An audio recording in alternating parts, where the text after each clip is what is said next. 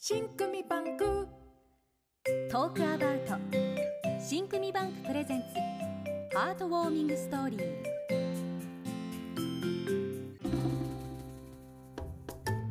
本日のハートウォーミングストーリーは薬局で働く女性とあるおじいさんのハートウォーミングストーリーです。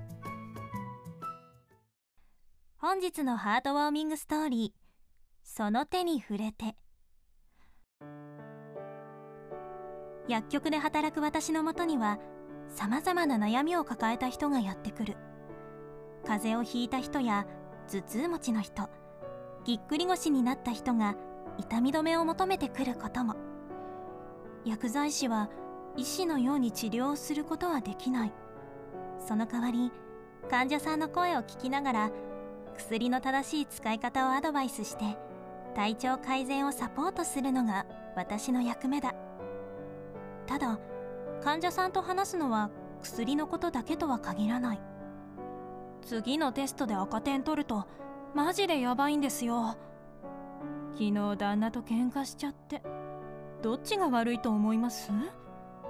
こんな風に小さな悩み事を聞くこともしばしば。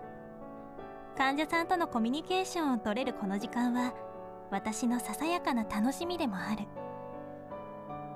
冷たい雨が降るある日のこと。ごめんください。そう言って入ってきたのは帽子をかぶったご老人だった。そこの病院で処方箋をもらったのですが。それではこちらの問診票にご記入いただけますか？田中さんという名のそのご老人は御年85歳。ピンとした背筋によく通る声は実際の年齢より随分若く見える。しかし体調は思わしくないようで処方箋には薬の名前がいくつも並んでいた。年を取るとあちらこちらにガタが来て嫌になるね。元気に話そうとする口調とは裏腹にカウンターの向こう側の表情は悲しげに見えた。体の辛さは心にも影響すると言います。処方されたお薬を飲んでゆっくり治していきましょう。弱気になっちゃいけないのは分かっているんだけどね。私でよければお話聞きますよ。他に患者さんもいませんし。そう言うと田中さんは少し驚いた顔をしてそれから涙をポロポロ流し始めた。どどうしました？私変なことを言ってしまったでしょうか？私は思わず田中さんの手を握った。その手は細く冷たかった。いやはやお恥ずかしい。病気で気持ちが落ち込んでいたようだ。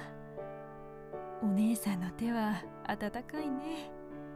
最近は子供にも手を握ってもらっていなかったからとても優しい気持ちになれたよ。ありがとう。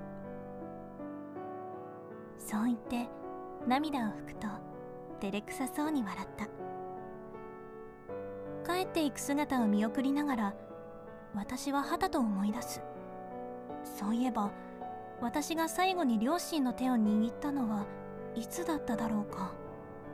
自分の家族となるとなんだか気恥ずかしくて。触れ合うことを避けていた気がする。もしかすると田中さんの家族もそうだったのかもしれない。そうだ。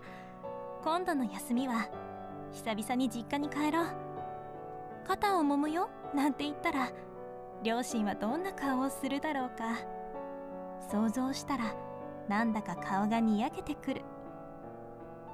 田中さんの冷たい手が私の心をほんのりと温めてくれたのだった。